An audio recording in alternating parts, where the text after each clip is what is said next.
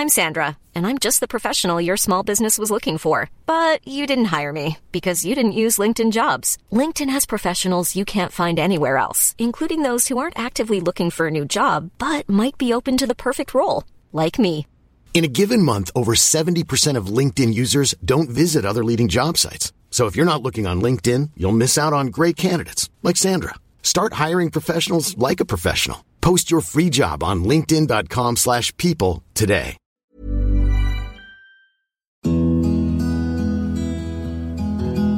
G'day everyone, and welcome to 2020 plus 4. I apologise for the lengthy delay. It's been an, shall we say, interesting couple of months, but that's all fish and chip paper now, at least for a little while, and so we're back into it. So, what's 2024 going to bring for the Australian Military History Podcast? Well, I've finally done it. After a couple of years of spruiking the possibilities of some kind of expansion, I've now kicked off the Patreon page. As you may remember from last year's final episode, I've had a wild idea I would like to kick off with this year, but that will require some additional funding to what I myself can chip in. So if you wish to find out what that idea is, you'll have to head over to Patreon. If you do, you'll get all the new and previous episodes ad free, a monthly instalment of a VC recipient story, and another bright idea I've had over the break. That bright idea relates to a series of publications I received a few years ago these are magazines where diggers, mostly from World War II or Korea, submitted stories relating their time in service. I've never really known what to do with these, as they're just sent in in random order, so I can never just go to a particular story to add a bit of first hand account to an episode. But they're brilliant stories, and it's a crime for them to just be sitting in a drawer in my house doing nothing and not getting told. So I'm going to whack one of them on the Patreon each month as well. So, how's that for a bit of value? Of course, all that will take a bit more of my time. So, to accommodate that, I'll be shifting from a three week release schedule for the podcast to a four week schedule. Of course, unfortunately, I also have to earn a living in the real world. So, we'll see how it goes. If I end up being able to do the Patreon stuff, push the little mystery project, and hold down full time employment while squeezing in a three weekly podcast episode, then I'll switch back to that schedule. And don't forget to check out the website at AustralianMilitaryHistoryPodcast.com, Facebook and Instagram. And finally, before we kick off 2024, see Hager on iTunes. Thanks for the review, mate. I appreciate it. So, let's kick this pig. Whenever I'm out and about and mention the Boer War, people usually respond with something along the lines of, oh, that's the Breaker Morant War. And yes, yes, it is. The story of Breaker Morant has been told, retold, rewritten, and occasionally reinterpreted to jump on the war crimes bandwagon, not mentioning any names recently. So I've deliberately not focused an episode on that subject. It's all been said before, and there's nothing I can add. But there's quite a bit more to that war than just the one incident. And there's more to the story of one of the main characters involved in the Morant trial. But his full story isn't one you hear much about. He is, of course, Major James Thomas, the Defence Counsel for the accused Australian troops. How did he come to be in South Africa at a time where his legal skills were required? What had he been doing up to this point? What happened to him afterwards? All good questions, which I hope to answer by the time we finish this episode. My usual sources have been a bit unproductive when it comes to Thomas's antecedents. The Australian Dictionary of Biography doesn't even give him a mention, which I find very strange. Even the Australian War Memorial site doesn't have much. No doubt the information is out there somewhere, but time constraints have brought me up short. What I can tell you though is that James Francis Thomas came kicking and screaming into the world on the 25th of August 1861 in Sydney. He was the eldest of three children and was educated at the King's School in Parramatta.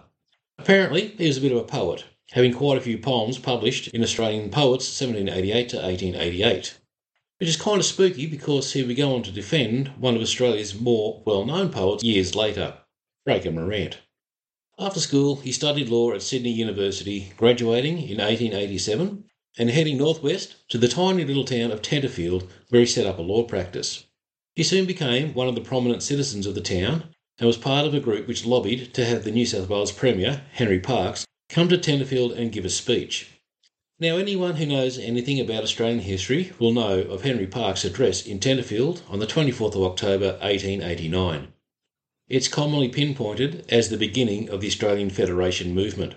he suggested that a convention of leaders from the various colonies should gather to devise a constitution for a federated Australia and to form a federal parliament.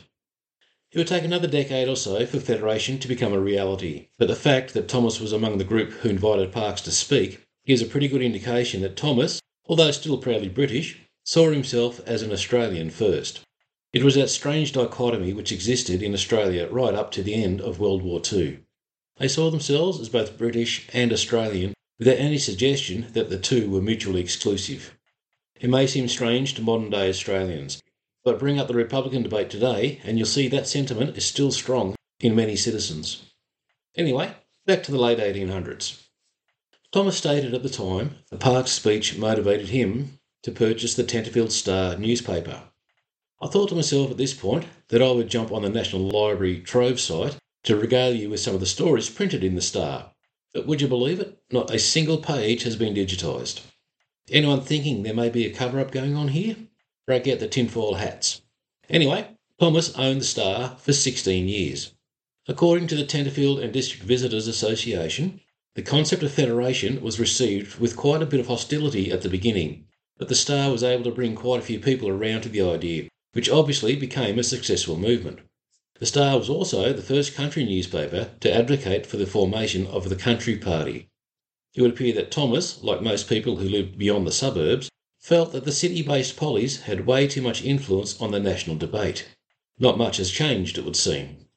Among his other varied interests around the town, Thomas joined the Tenterfield Mounted Infantry Regiment as a first lieutenant in February of 1894, and in November that year he assumed command.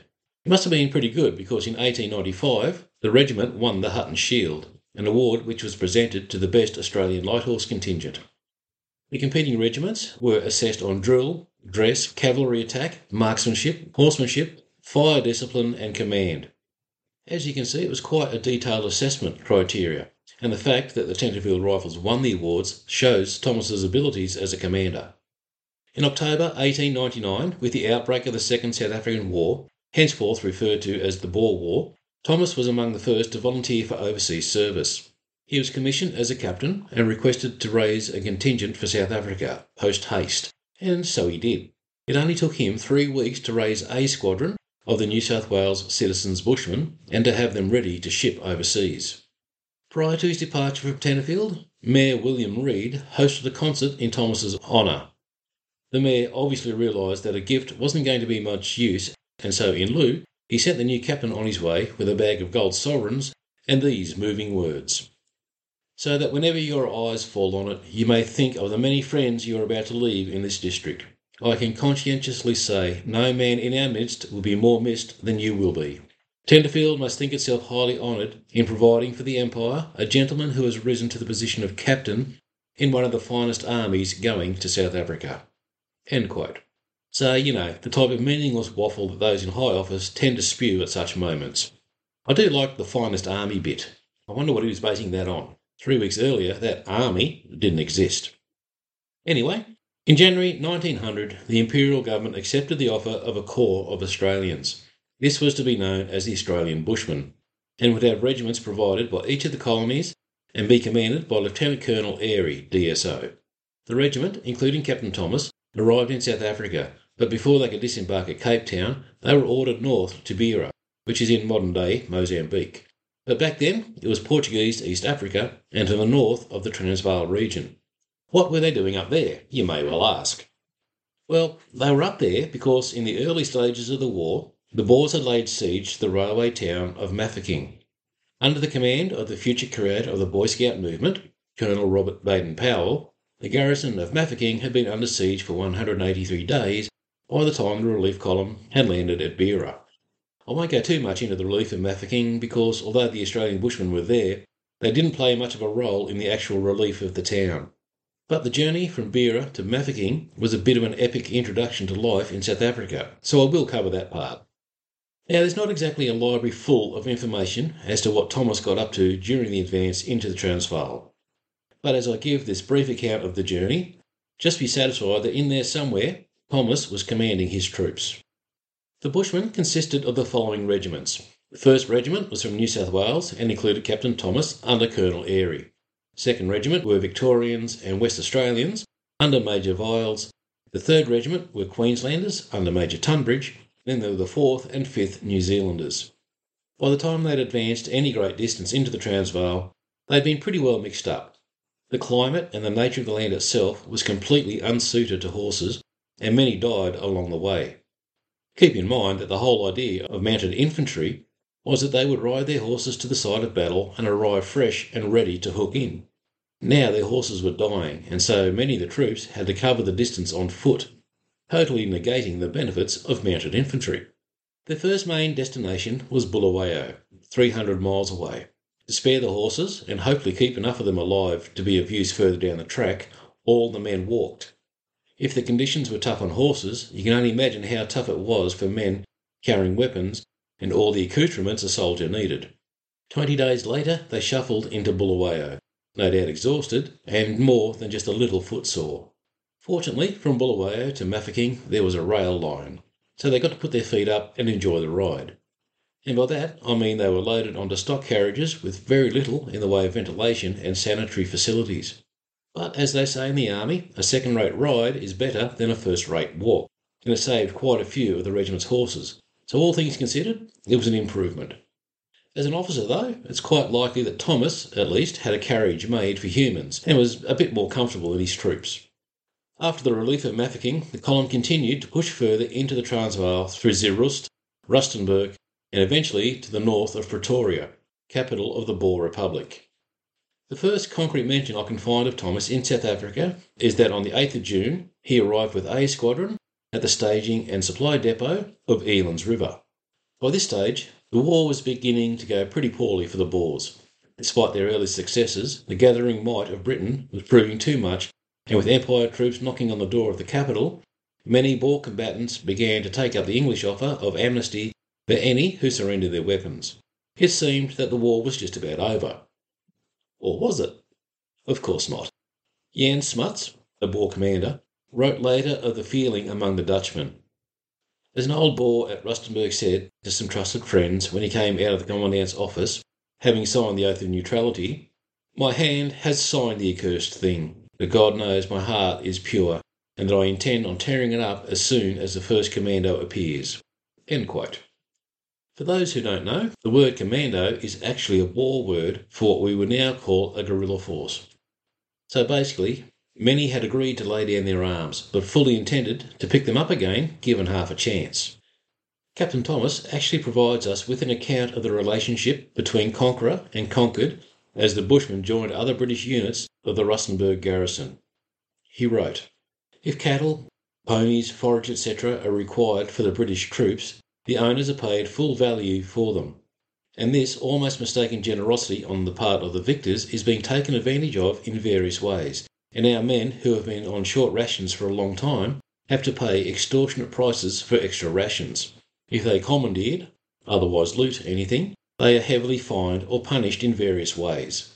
For picking two or three cobs of corn, one trooper of the British South African Police was fined three pounds, and one of my own men, pulling a few oranges off a tree at a farmhouse, was ordered to get off his horse and walk twelve miles on foot, the complainant being a cantankerous old vrow.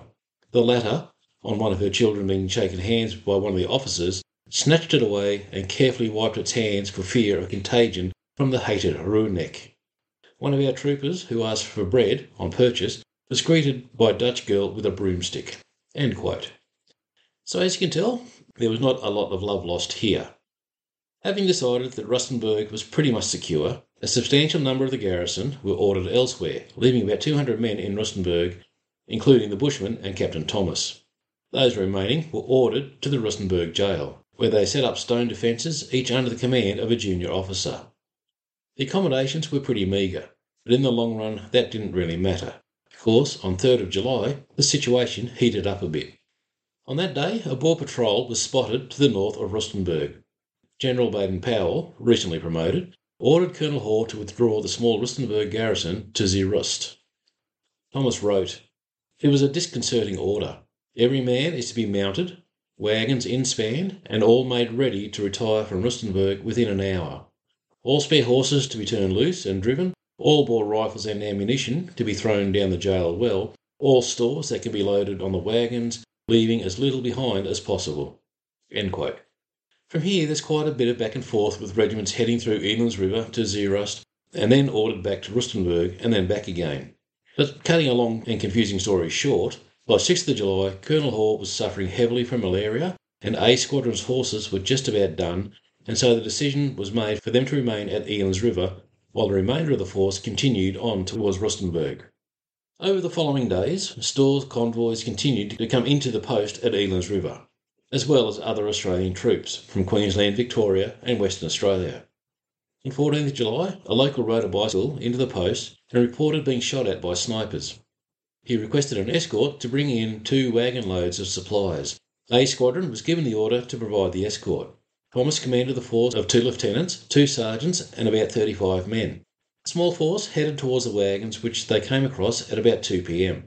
The drivers reported that an armed force of Boers was located a bit further on. The decision was made to rest for a while, with posts out to protect from a surprise attack. A sentry then approached and told Thomas that some wagons up ahead were surrounded by a number of mounted men. The order was given to mount up. They came across the wagons, but were unable to clearly tell if the men surrounding them were Boers or some other British troops. When the patrol approached, the mounted men took off for the nearest kopje, a small hill, and began to fire on the Australians. At least now there was no doubt as to who they were. Faced with the choice to either turn and gallop away or dismount and return fire, Thomas opted for the latter. Thomas's horse was hit twice, with the first bullet breaking its leg, leaving him without a horse. Unperturbed, he ordered his men to dismount and to take what cover they could.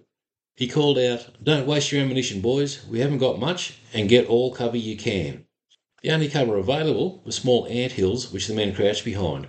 The horses had to take their chances. A sharp engagement followed, with the Boers pouring a hail of fire at the Australians and A Squadron returning as best they could from their precarious positions. Trooper Walter Pateman said of Captain Thomas during the engagement, Bullets were thick around the men, especially Captain Thomas, whose horse had his leg broken in the first volley. He was a marked man, but nevertheless, with the exception of having his horse shot, came through without a scratch, despite the bullets which flew on all sides of him. After about fifteen minutes, the ball fire ceased and they withdrew. Thomas ordered his men not to follow which some thought was a bit overcautious. Others agreed, thinking it was likely they were being drawn into a trap. Thomas wrote of his first proper fight Our casualties were a sergeant wounded in the shoulder. Not seriously, a neat hole being drilled through bone and all. One horse was killed and two others very slightly hit. It is marvellous how he escaped, and one can now well believe the statement that a ton of lead is fired for every man killed. The patrol returned to the post with the wagons in tow. The garrison at Elands River continued to grow, and by the 27th of July 1900 it had grown to around 500 men. I've already done an episode on the siege, so if you want to know a bit more about it, I'd advise you to have a listen to that one if you haven't already. For now, though, I'll stick mainly to Captain Thomas's involvement for the duration. Thomas gives a pretty good description of the post when writing about the arrival of D Squadron. He says, The garrison has swelled to about 500 all ranks, nearly all mounted men for garrison duty in a spot where there was no protection for horses, nor even men. It's an interesting point. A garrison force consisting mainly of men who are trained as highly mobile mounted troops. It would be a test of all the leaders, including Thomas, adjusting to static siege warfare. On 1st of August, Thomas led a small party of 50 men to a position known as Mabaalstad. They expected an attack the next morning, so Thomas set his men to strengthening the position by mounting bags of maize on a low stone wall. No attack came the next morning, but a messenger from the Boers stated they had a wounded Australian in their camp in the hills. Trooper Lovett had been wounded in a skirmish the previous day, and Thomas sent a small party to retrieve the wounded man. When Lovett was brought in, Thomas treated his wounds and sent a messenger back to Elands River to fetch a doctor and an ambulance.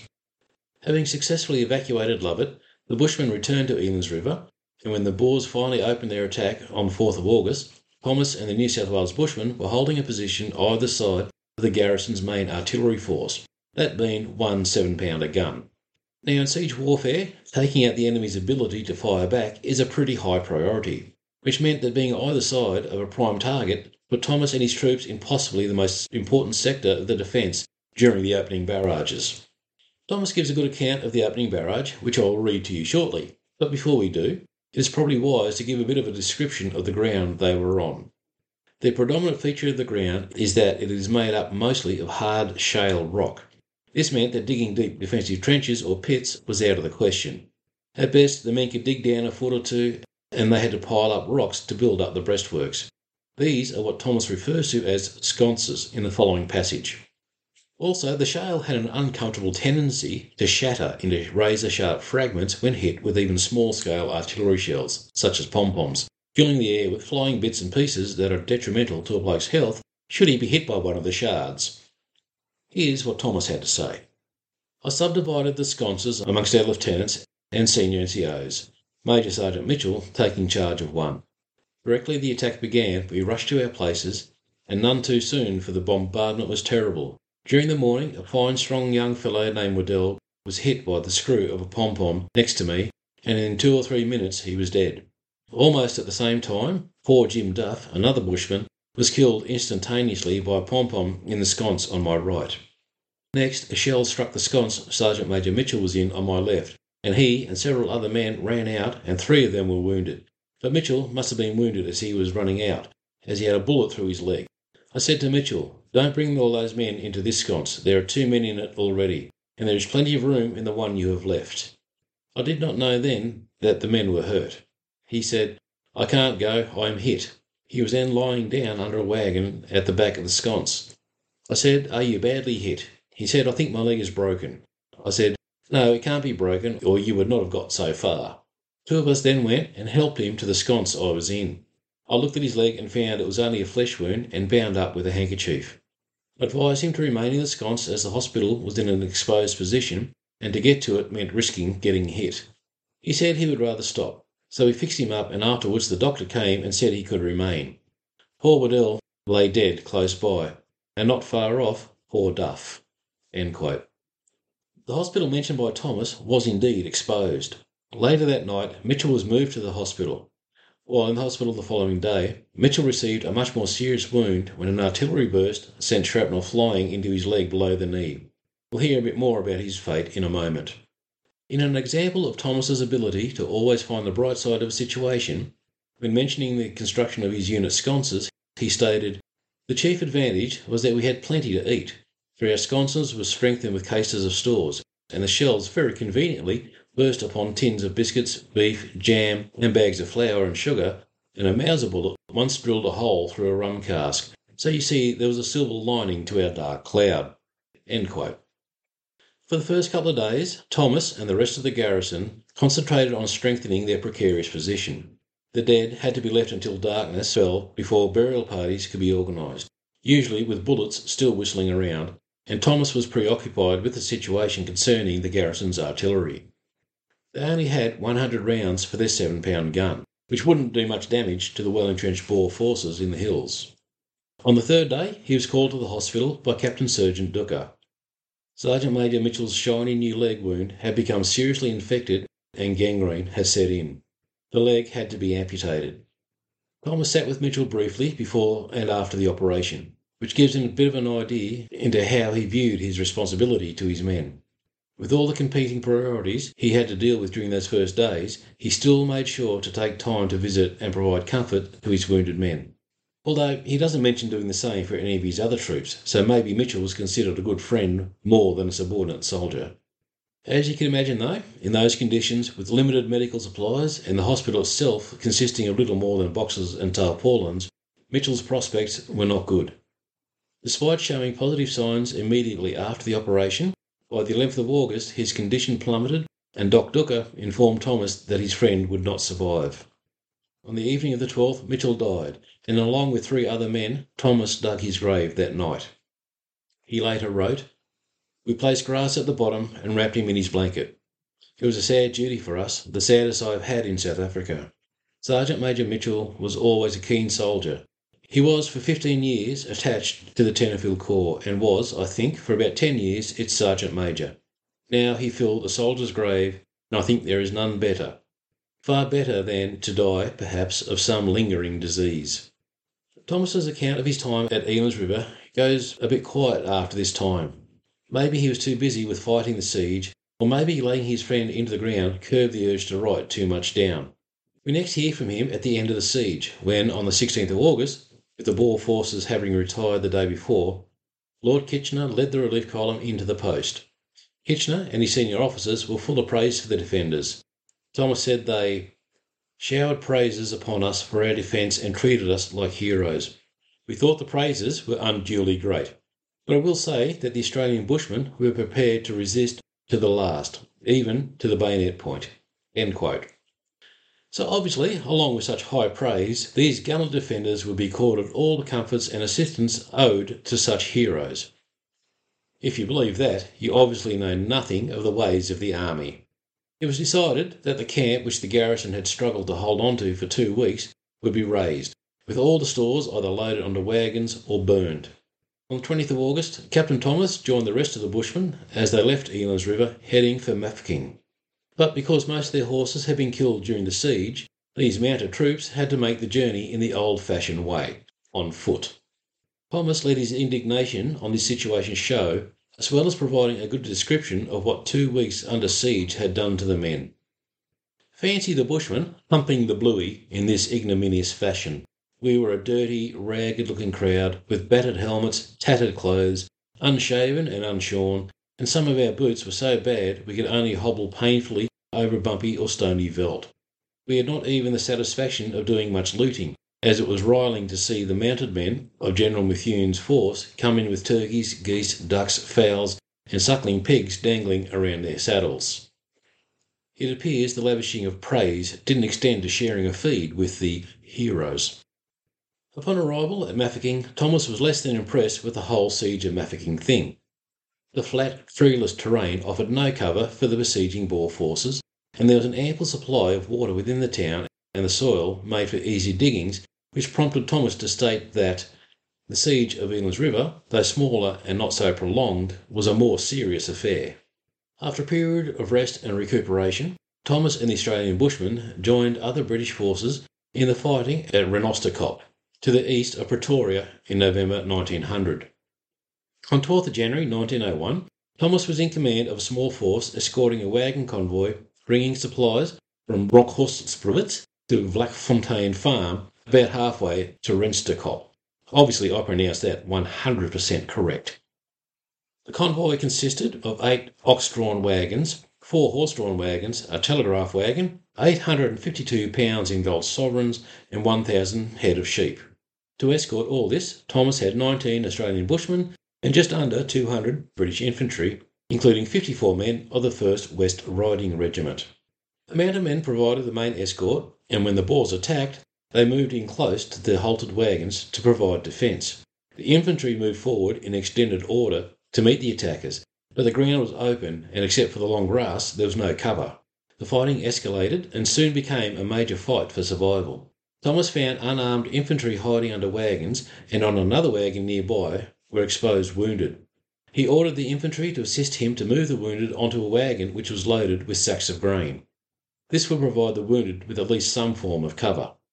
The infantry troops didn't move.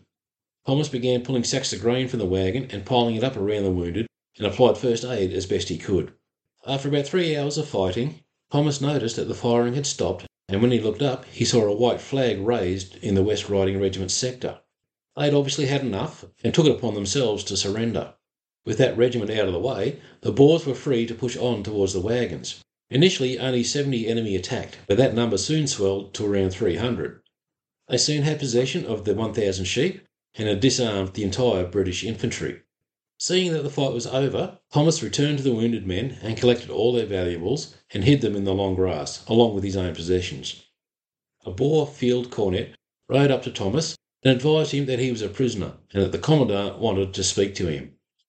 Thomas refused, so the Boer commandant came to him and ordered him to come to the Boer laager as he was a prisoner. Thomas replied, No, I will not go and leave my wounded men. I am attending them. I'm going to stop here. I won't leave my men, and you will have to take me by force. I'm guessing the commandant hadn't been spoken to like that in a very long time, and he must have been impressed as he allowed Thomas to remain while he took the West Riding Lieutenant and his servant to the laager. A court of inquiry was held, and it turned out that Lord Kitchener wasn't as impressed as the Boer Commandant. He stated in his report that Captain Thomas, who was in command of the convoy, was apparently not responsible for the hoisting of the white flag.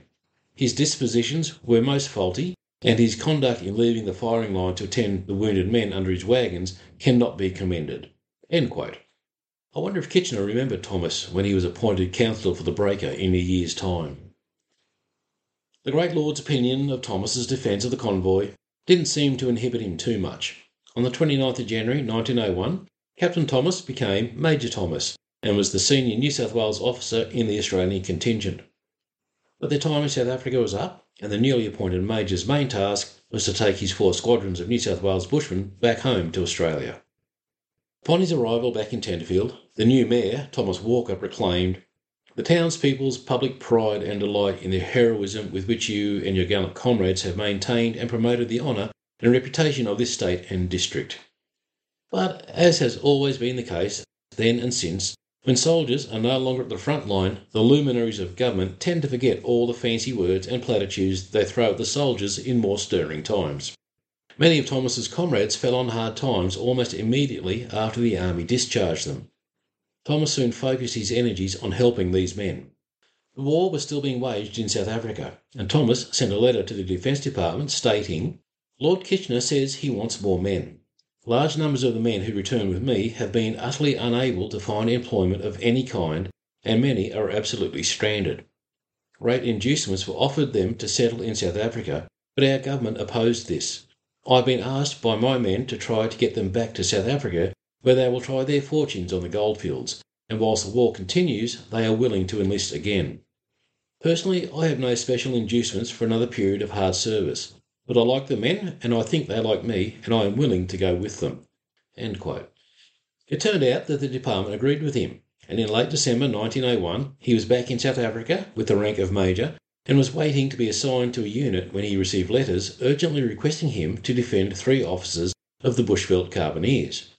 He later explained that I did not like to refuse, so I got a permit to defend them and proceeded to Pietersburg where I was engaged for about five weeks upon as difficult a task as I suppose ever fell to an advocate.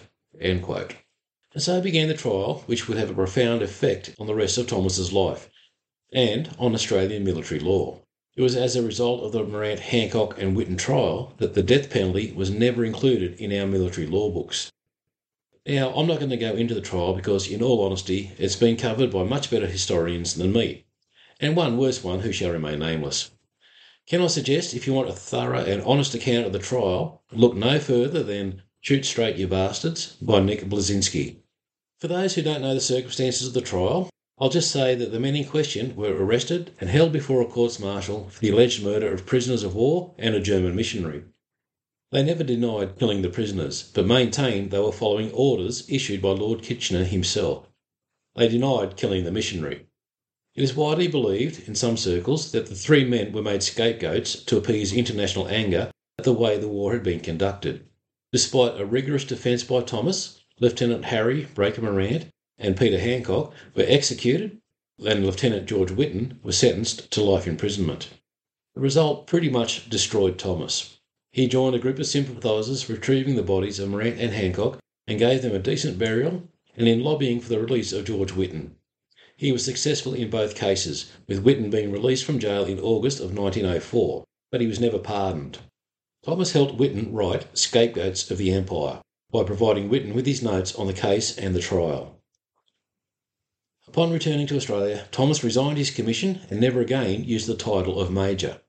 He lobbied the New South Wales government to provide assistance for Handcock's children, and when Premier John See refused, Thomas ended up providing any assistance he could. He also pushed for an inquiry into the Morant Handcock case, which obviously never got up. And just as an interesting aside, Lieutenant Handcock originated from Bathurst in New South Wales. And just last year, the RSL in Bathurst finally were able to hand over Handcock's medals to his family. It should never have taken that long. Thomas's war service and defence of the three Australians had an obvious impact on the remainder of his life. His behaviour could best be described as eccentric, Although owning a small property a few kilometres outside of Tenterfield, he quite often chose to sleep in a tent at the graveyard. He sold the Star newspaper in April of 1915, and his financial position continued to worsen, and in 1919 he sold his law practice. Part of the sale contract was that he could not practice law in Tenterfield until the end of 1925. With the expiry of that term, he returned to town and began practicing again. From what I can deduce with my limited legal training, it appears that Thomas took on the affairs of a Mrs. E. Power, who was a member of a prominent local family. She eventually sued him for mismanagement of her case, and she pushed him into bankruptcy. He was ordered to pay the outstanding amount of over £77, and when he refused, he was jailed for contempt and became a guest at Long Bay Jail. While boarding at His Majesty's convenience, Thomas ran a kind of legal service for his fellow inmates, often helping them prepare their appeals. Obviously, the legal bigwigs weren't going to have a bar of that, and in 1928 the Supreme Court deemed he was no longer a fit and proper person to be allowed to continue as a solicitor. When he was released from Long Bay, he returned to Tenterfield and lived a largely reclusive life, partly by his own choice, and partly because the town he'd been such an integral part of in the late 1800s no longer wanted anything much to do with him. He spent much of his time on his property 30 kilometres out of town, Boonoo Boonoo, occasionally performing accounting work and offering legal advice. On 10th of November 1946, while at his office in Tenterfield, he began feeling a bit off. He asked to be taken home to Boonoo Boonoo, and on Armistice Day, aged 81, he breathed his last. The death certificate said nephritis and malnutrition, but they were just the physical causes. Knowing what we know these days about PTSD, from his behaviour since returning from South Africa, it's obvious the stresses he faced as both a soldier and as the defence for the Carbineers left him a broken man.